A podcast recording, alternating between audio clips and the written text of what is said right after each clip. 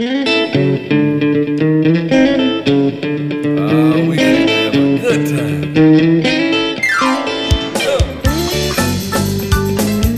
podcast is presented to you by Passion Church, the DeSoto County campus, the fun church in Horn Lake, Mississippi. For more information, visit us at www.mypassion.church. On,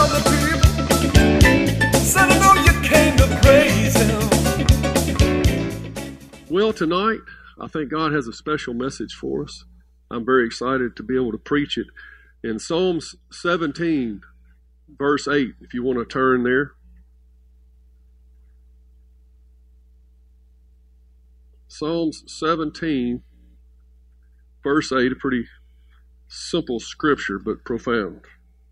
It says, Keep me as the apple of your eye, hide me under the shadow of your wings. And when I saw that, I, I was thinking along the lines of children. You know, when you're little, what children doesn't want to know that they're the apple of their mom or dad's eye? You know, they want to feel like they're special and they want to feel a sense of protection that those parents are going to hide them under their wings, that, you know, everything's going to be good. And, I, and, and as we grow older, I still think that's something that we want. Whether we acknowledge it or not, as we get older, we we know we hide that kind of thing. Oh, I'm self sufficient. I don't need any of that. But we want to be the apple of someone's eye. We want to be the apple of our spouse's eye. And most of all, if we got any common sense, we need to be the. We need to understand we're the apple of God's eye. And He's the one that looked over Jerusalem and said, "How many times have I longed to gather you as a hen gathers her chicks?" You know, I just I want to pull you close to me into that secret place under the shadow of the Almighty, under my wings. I want to protect you with, with my wings. And so I was thinking along the lines of when I was seven or eight years old, and uh, it's about the time my mom and dad got a divorce, I think. And uh, I was missing my dad. And I wanted to see him, you know. And so he said he was going to come get me one day. And I was at my grandma's house and, and I was waiting on the stoop. You know, I'm just waiting daddy to get there. I couldn't wait. Daddy pulls up and he's got some guy with him, one, one of his drinking buddies, to be honest. And they was popping the top on a few, you know, and you could tell, but I didn't know at the time. And uh, I was like, Daddy, Daddy, hey, Daddy. You know, I was just really excited. And, and, and I didn't know what to say. You know, I was like, Daddy, let me show you how fast I can run. That tells you how excited I was because believe me, I ain't never been able to run fast. He says, Sure, run down to the barn and show me what you got. So whoo, took me about an hour and a half, you know. I, I'm telling you, I'm slew footed and slow and got big feet and everything. Probably even back then I was wearing 11 or something, you know. But anyway, he said, Come back. And so I'm running back and I'm on my way and I'm showing my daddy how fast I am. And he does this number here.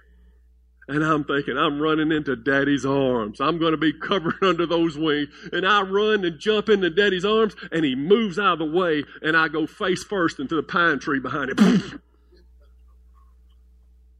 About knocked me out. Bloodied my nose, and I was crying. And daddy's like, Oh, you're okay, boy. And, and his friend was just getting a big laugh about it, you know. Well, before you go put my dad down and all this, you got to understand that he was in his early 20s probably. He was drinking a little bit. He didn't know the Lord. So, which one of us doesn't have a past or uh, regret some things that they did in the past? But to me, as a little kid, I'm laying there and he's picking me up and trying to wipe me off. And I'm like, I got to go see Mimi. And I go to my grandmama's house.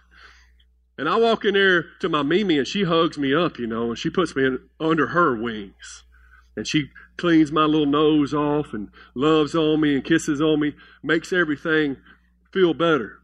You know, men do some stupid stuff.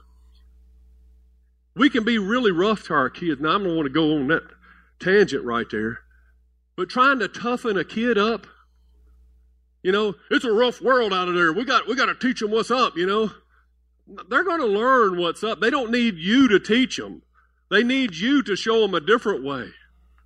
They, you need to be the apple. They need to, they need, they need to know that they're the apple of your eye and that you, they have a safe place. You don't need to be the rough place for them. So anyway, it didn't toughen me up. It really made me more of a sissy. And I still have issues to this day, not because of that one incident, but because he wasn't in my life after much after that. We moved to Memphis and he stayed down there. And, and so I didn't have that father figure. And I'm still, there's still things in my life to this day that I'm discovering, oh, that's what's wrong with me. I got a lot of stuff wrong with me. And I bet you do too. We're all, we're all messed up.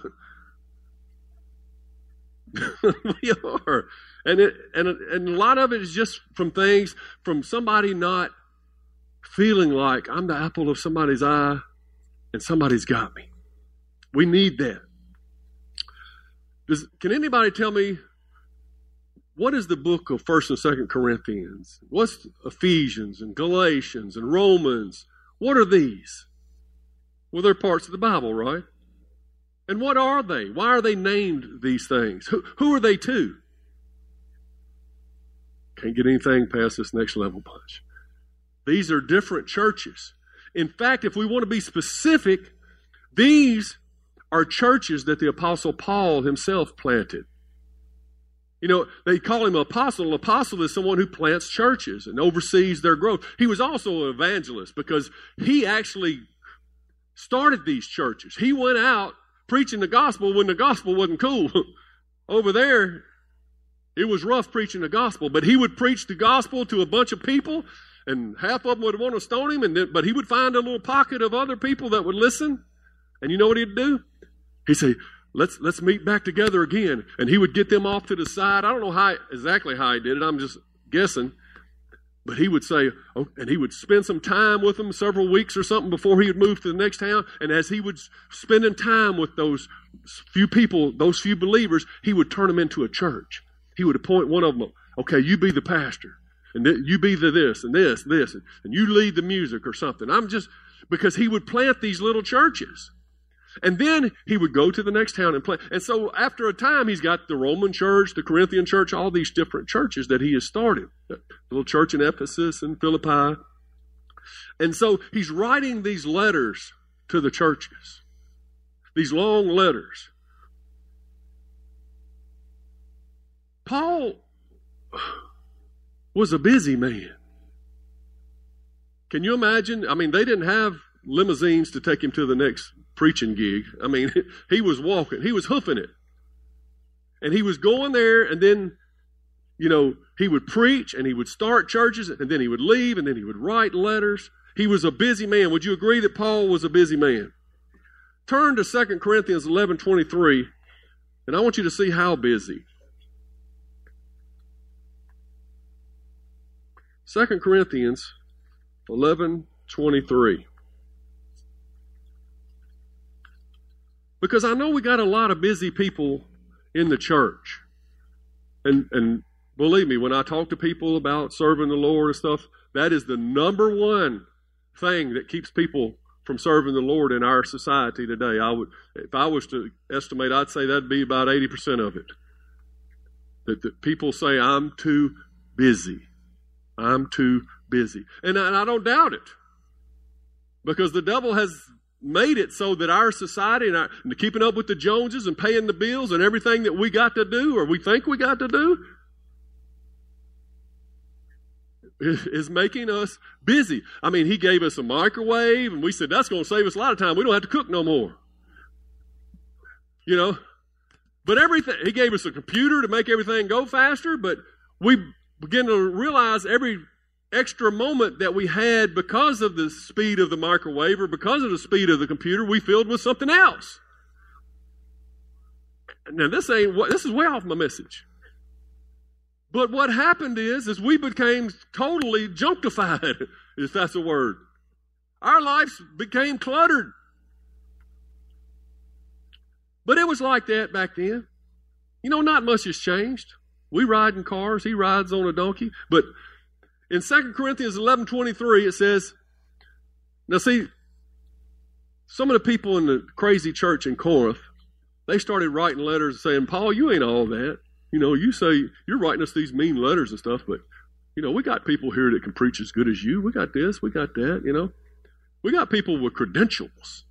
And they were trying to make their, you know, uh, pit people against one another. And Paul says, he said, oh, okay, I'll play your game. He says, are they servants of Christ? I know I sound like a madman because see, he don't want to sit here and compare himself to what other people have done.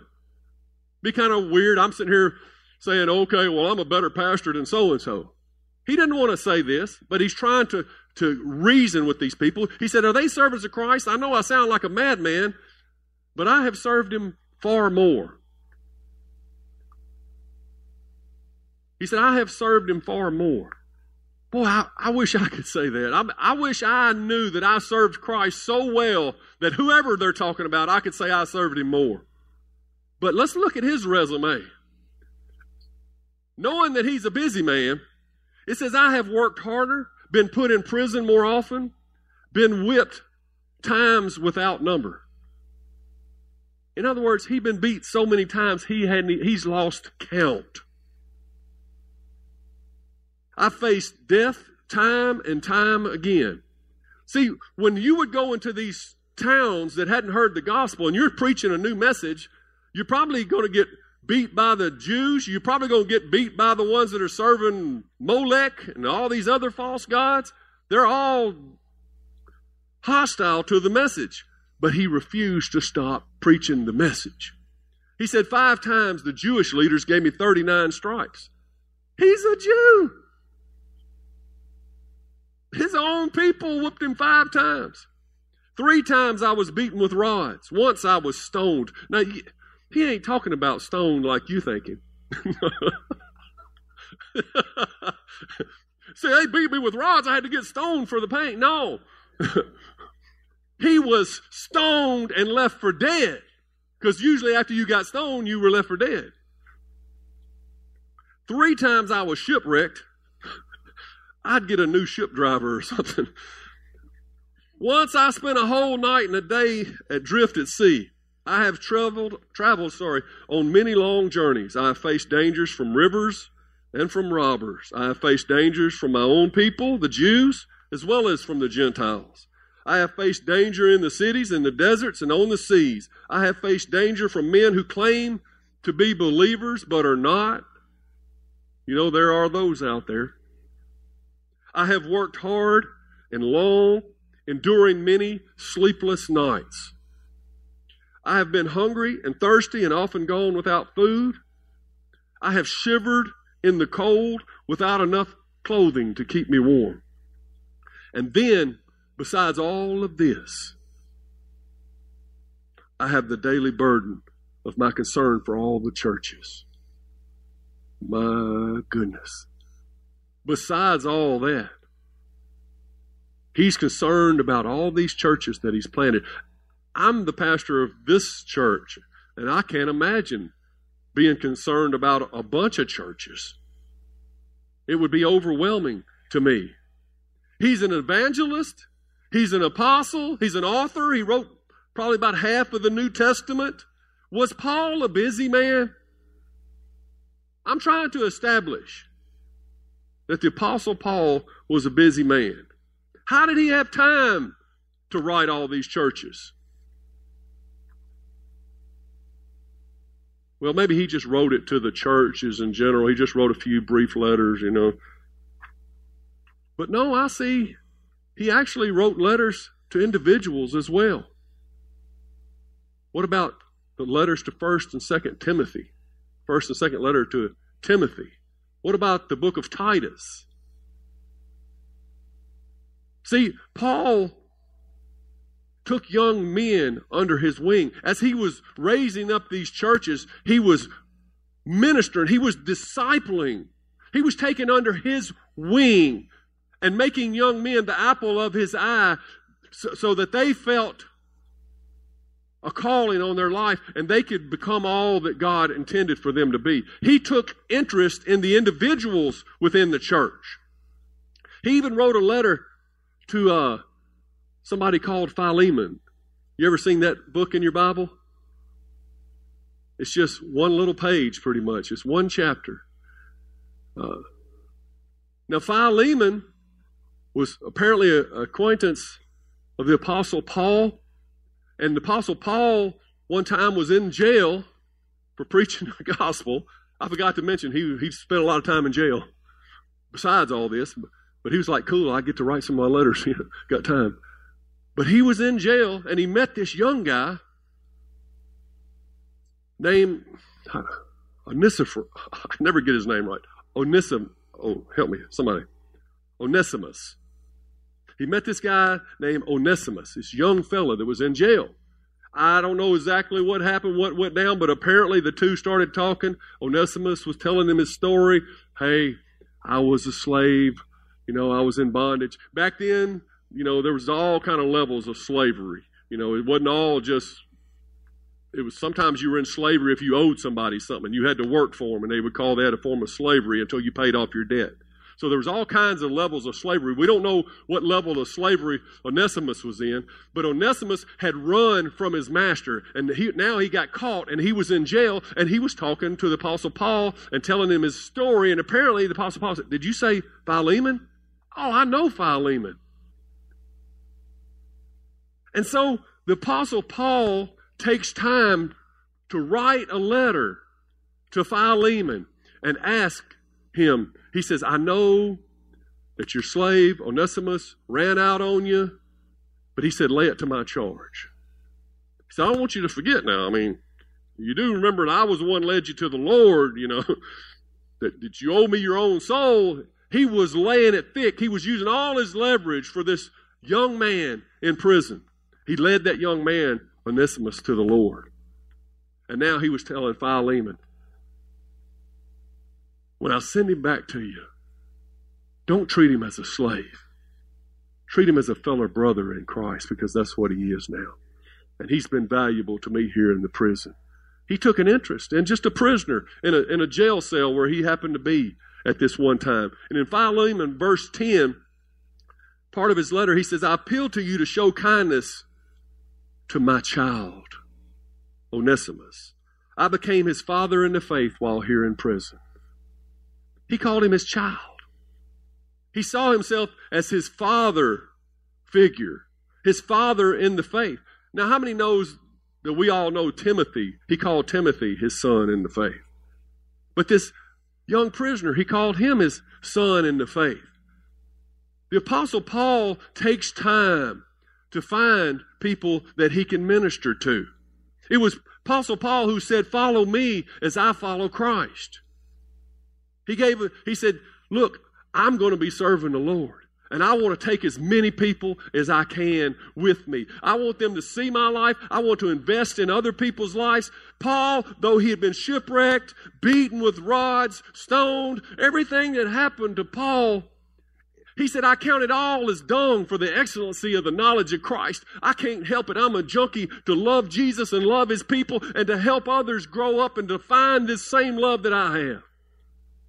And that's what his life was all about. Yes, he was a busy man, but he was busy about the work of the Lord. He had his priorities and he knew what was going to be work that would survive from this life into the eternal life. Because Jesus said there's going to be different kinds of work when you get there. Some men build with wood, hay, and stubble, but some men work with precious gold and silver. It's going to stand the fire. It's going to translate into the eternity. It's going to make an eternal difference. And he knew he was a man with priorities. And young people were one of his priorities. He believed like Peter in 1 Peter 5 3, where he says, to be an example to the flock. Turn to Titus 2 4.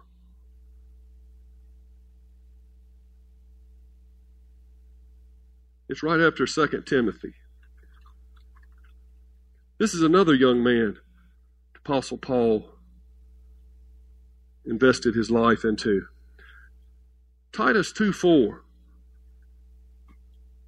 Now, this is, this is good because this is somebody who's discipling Titus and teaching Titus Titleist. Oh, I've been golfing too long. Titus, teaching Titus how to disciple someone else and how to tell other people how this process works. You know, we've been preaching on this And we will continue to preach on this because we're here to develop Jesus' heart in you. It's what we do. We each come and learn that we may go and teach, making true disciples of Jesus Christ. That's what the church is called to do, to go and make disciples. If we're just gathering a crowd, we ain't doing what Jesus said. Having a bunch of people sitting out there on them purple chairs all puffed up with a bunch of knowledge but not doing anything, that is not what the gospel is for. But I digress. In Titus 2 4, he's, he's saying, Titus, older women must train the younger women. Can I get an amen from any women in here? I'm not saying you're the older women or the younger women.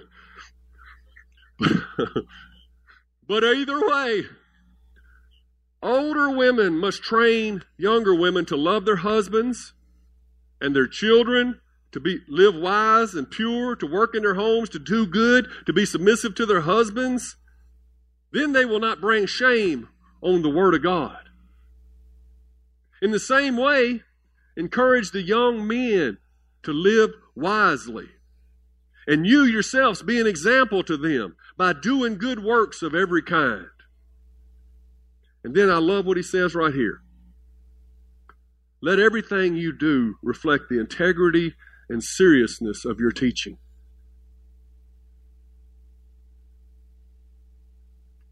You know, like when you got kids and you're teaching them how, what they should do, but are you doing it? when you say something, people are looking at not just what hearing what you say, but they're seeing the package. Is there integrity and seriousness in your teaching? Are you doing it?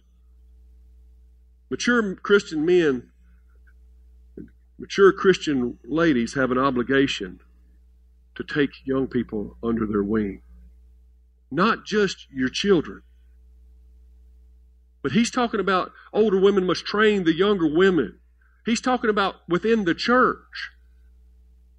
He's talking about a different way of seeing church, helping one another mature so that the Word of God is not misrepresented to the world.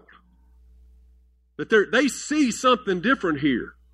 You see, there's people sitting here 30, 40 years old, and they're wishing that they were the apple of somebody's eye, wishing that they had a little more training, feeling in, inadequate well, I want to be a Christian. I'm trying to be, but I'm scared to let anybody know that I really don't know much. I don't really know how to raise a family. I'm just winging this.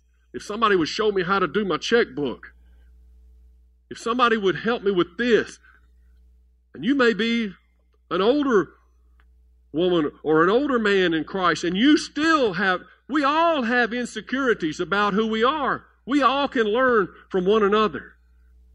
But I'm telling you, those vulnerable ones back in the bag, they need us. They need us. You're saying, well, I, I, I say this all the time, but it bears repeating.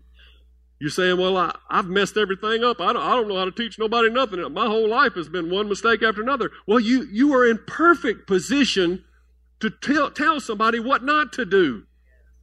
You have lived through it. You would make the best disciple. If you're on drugs, do you want somebody that's never been on drugs to tell you what to do, or do you want somebody that's been through it and, and survived it to come out and tell you what to do? Some of us think, well, I can't do, I can't do anything because of my past. Are you kidding? You can do things because of your past.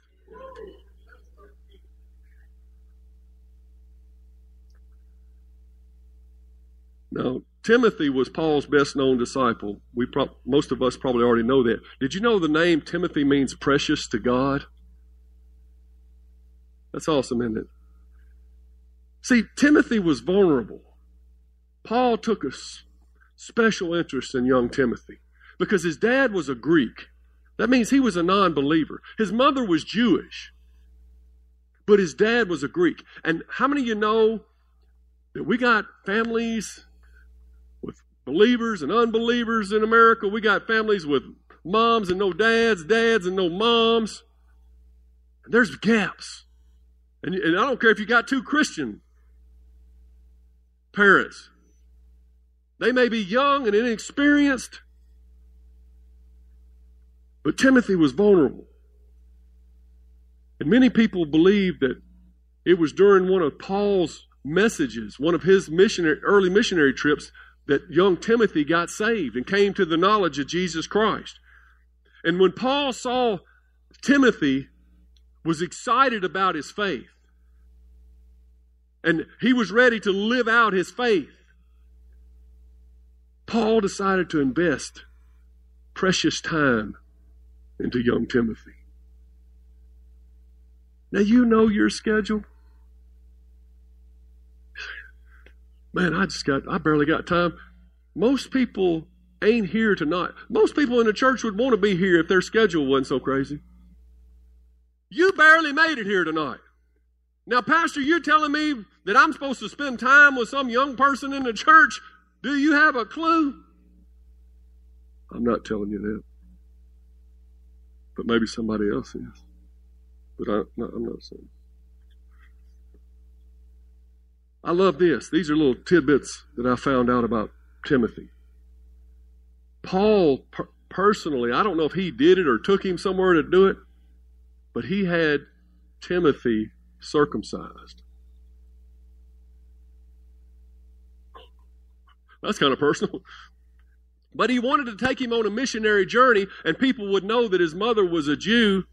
And they and back then there was all kind of stuff going on and issues, and they wouldn't listen to you if you weren't circumcised and your mother was a Jew. And so Paul personally had him circumcised, took a personal involvement in the cutting away uh, of, the things in this young man's life that would hinder his service to Christ.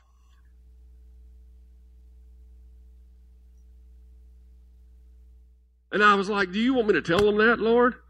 But yes. Because when you disciple a young man or a young woman, one of your jobs is to help them cut away the things in their life that are hindering their service to Jesus. You teach them to cut away that which is useless. Especially the sin and the, and the weights and the things that so easily beset us so that they can run their race. Oh, and we're talking about cutting away the sin and the the busyness and the things that so easily beset us, well, how are we going to do that? How are we going to teach somebody else that unless we are organizing our lives according to God's calendar?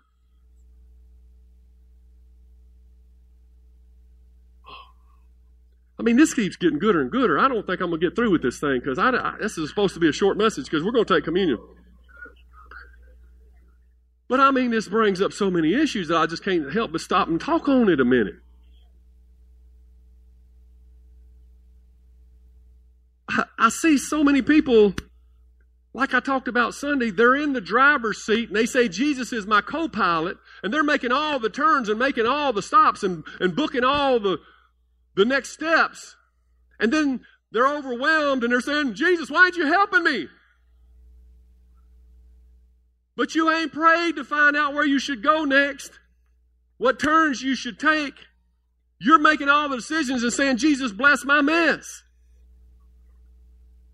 Jesus must drive your life. He must steer the course of your life. Maybe we wouldn't be so overwhelmed Maybe we would learn to say no to some things that seem good and say yes to some God things. Because there's a big difference.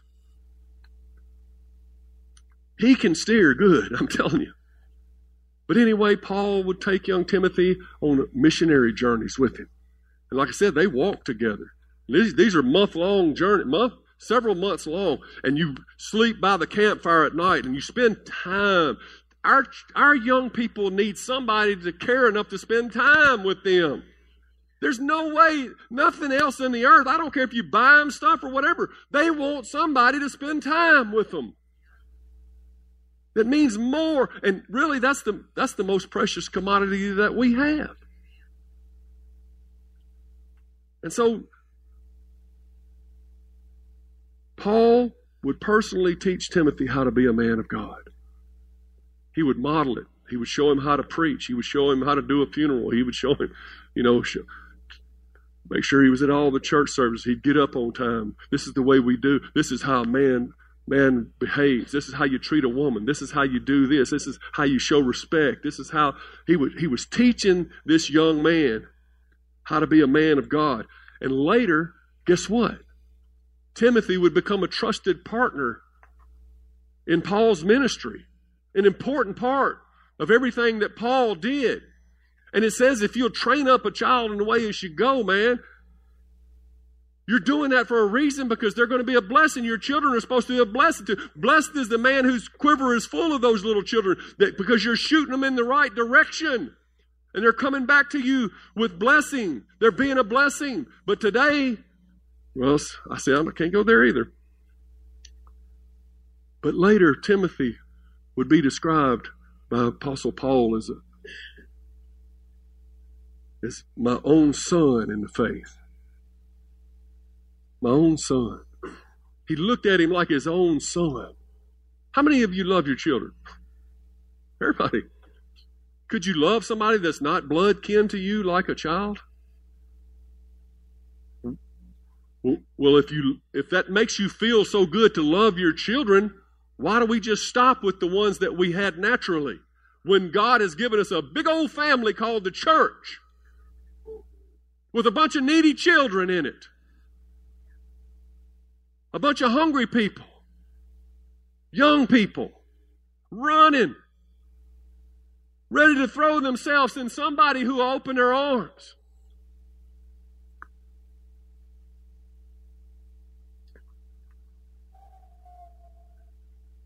At the, you know, Timothy would eventually pastor the church at Ephesus. Apostle Paul trained him up to be a man of God. In 2 Timothy 1 3, Timothy, I thank God for you, he says you know, this is, they think this is the last letter that the Apostle Paul wrote before he died. And who did he write it to? This young man with a Greek father and a Jewish mother that he happened to meet somewhere along one missionary journey. But in his second letter to Timothy, he says, I thank God for you, the God I serve with a clear conscience just as my ancestors did. Night and day, I constantly remember you in my prayers. See, he's praying for this person. Night and day, Timothy is on his mind and in his prayers. I long to see you again, for I remember your tears as we parted, and I will be filled with joy when we are together again. Sadly, I don't think he probably ever saw Timothy again on this earth. But I know he saw him again in heaven. With much help from Paul, Timothy would stay true to God throughout his life. History records that Timothy became a martyr at the age of 80. There was this parade going down through town honoring the false god Diana. And Timothy went out there and tried to stop it and started preaching the gospel, and they got mad and killed him. That's how Timothy died. Was Paul the perfect disciple maker? No. Did he make mistakes? Yes. What about John Mark? Y'all remember the story? He took John Mark on a trip. That was another young man he was wanting to bring along. But John Mark, little mama's boy, ran home after the first city or two. He said, I can't take this. They're trying to kill us and everywhere we go. So he ran home. Paul got mad. I, am trying to invest in this young man. He didn't run off on me. Him and Barnabas got into it when Barnabas wanted to bring him on the next missionary journey. Their dispute was so rash that they, they parted ways. Paul had a little anger issue. Do you have to be perfect to reach out and help people? See, later on, Paul came to his senses. He was learning as he went. The Apostle Paul. Later on, he said, Bring John Mark with you. He's valuable to me to the ministry. He had made up with John Mark, that, that young man, and, and made it right. How many of you know you're going to make mistakes when you take people under your wing? You're going to let your emotions run raw. When you're dealing with somebody that might have a lot of issues and you're not used to dealing with things, you're going to make mistakes. Does that mean we shouldn't ever try to help these young people? No. You don't have to be perfect to disciple someone. Paul was just a man, he knew his limitations, but he poured into the lives of these young people with what he had. And that's all God would ask of any of us to give what we have. Timothy, Titus, Onesimus, John Mark, probably others. These became Paul's mighty men. You remember David? He had 400 louts that he found out in the wilderness somewhere, and he turned them into his mighty men. And by the time he became king, they became royalty along with him, pretty much. I mean, they became awesome men of God. And that's what God wants us to do. Paul mirrored his God and became a father to the fatherless. See, our God is called a father to the fatherless. And we're called to be in his image. I was raised by a single mom.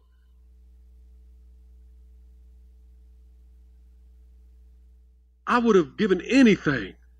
I, I, I was ripe for the picking. If a gang would have come along, I'd have joined it. If somebody would have showed attention to me, I would have fell for it. I was ripe for the picking. I didn't know what it meant to be a man. I was ready to be a man, but didn't know, and I was heading in all the wrong directions, trying to prove I was a man by doing all these wrong things. And I needed some guidance, and I didn't have it. Of course, we didn't go to a church to try to get it. But how sad would it be for our young men and women here to, to be crying out on the inside, somebody come alongside me and help me? Oh, I'm too busy, son. I ain't got time for that.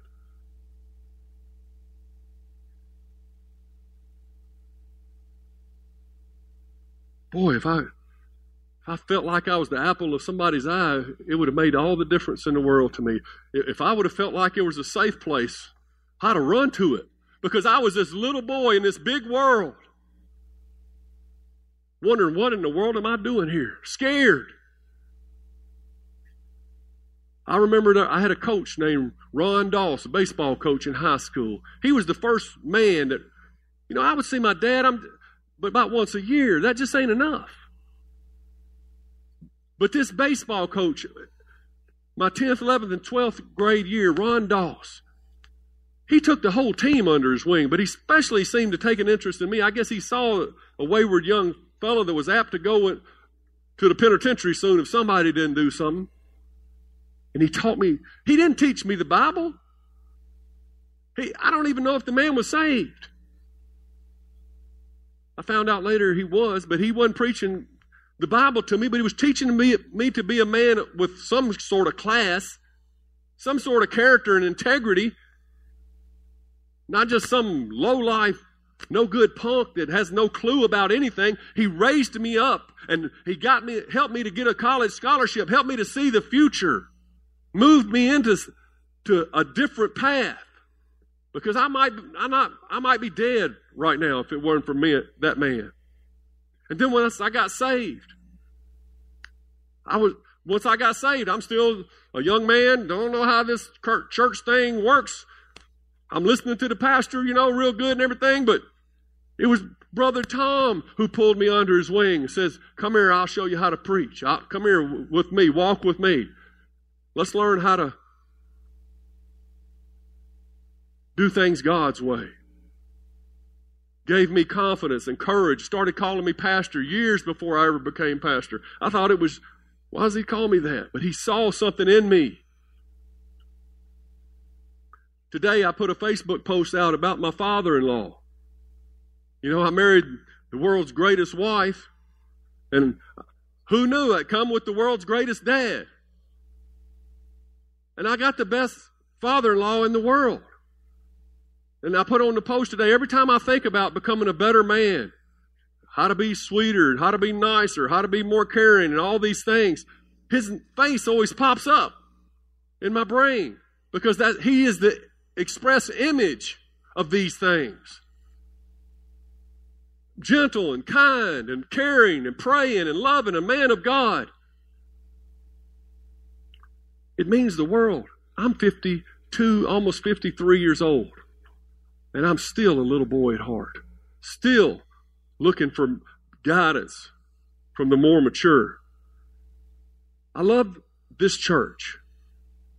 That's what's different about us. People care about one another. And we are sincerely trying to, to be a place that helps our young people grow. I think about Van Roseberry, how he's reached out to Daniel for many years, and how Tony and Denise, where's Tony? Tony's back there. He's him and his wife mentor young children from youth villages. Go out, you know, it's way out in Arlington or Bartlett, and drive way out there, you know, on the weekends to, to mentor young children. How many people they've brought into their house over the years and let them stay there, you know, that needed a place. And I think about Amber and Brenda and how y'all have worked together with, with Tiffany to help her get on her feet so she can work her job and, and reach out and help her like that. I think about Keith. Where's Keith? Keith over here. What about Corey came through here? What about Nick's come through here? Who else? Other young men come through here and Keith takes a personal interest in them. I remember him uh, buying Corey his first car. I mean, that's the kind of the kind of thing that we have going on in the church. I think about Rick. Where's Rick? Rick hiring young Austin Island. And and while he's training him to do flooring or whatever, he's pouring the gospel into him. And it made a difference in young Austin's life like you wouldn't believe. A huge difference, a turnaround point. Because Rick was willing to invest. Anita, practically a mother to most of the children in this church, a second mother. Pat and Kathy taking in young Nicholas. You know, Nicholas lives with them because his parents have, have moved off and Nicholas himself and Bill back there doing more than just pastoring those kids back there, doing life with them, liking to spend time with them, invest in those those youth back there. I took a young kid named Terrian to McDonald's a couple of weeks ago. Bought him uh, a meal and sat down and talked to him. And after hearing him speak, you would have thought that in his eyes, Angie had hung the moon. He's like, Miss Angie this, Miss Angie that. Miss Angie, she brought us some tennis shoes because Angie had collected a few used shoes from our kid and some our nephews and brought it to him and, and, and little things, but showed an interest and, and invested in his life. And he thinks she hung the moon. Absolutely. And this whole church, how we make sure people can get to church who don't have a ride the Sparks kids. I mean, uh, probably everybody in here has gave them a ride at one point. That's awesome. That's doing God's way. And it touches God's heart. We live in a world that often bloodies the noses of our children's innocence. Man, it's, it's a dog eat dog world out there. And we need to shadow our young people with our wings of protection. 2 Timothy 2. He's still talking to Timothy. He says, Timothy, my dear son, be strong through the grace that God gives you in Christ Jesus.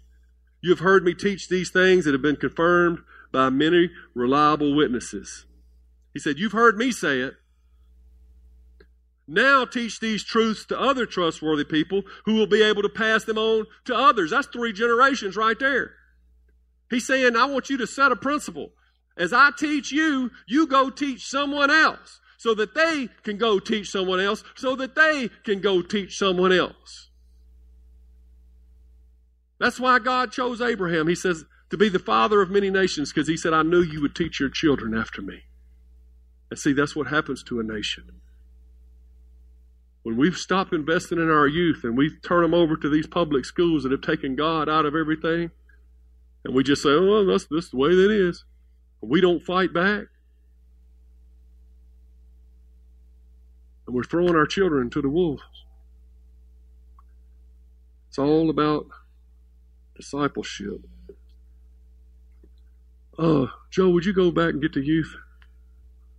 As Joe goes back and gets these youth, I wanted the youth to come in and have communion with us tonight. As I've been talking about young people, we have an exceptionally marvelous young group of youth. And I don't know if they're all here tonight. It might be two or three of them. But as they come in, don't stare at them, but look at them.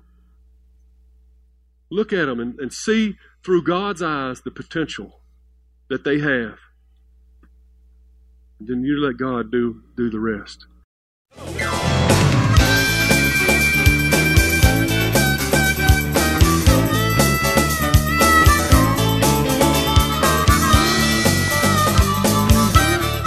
For listening to the podcast today. We hope you enjoyed it and that it inspires you to live out God's Word. For more information, visit us at www.mypassion.church.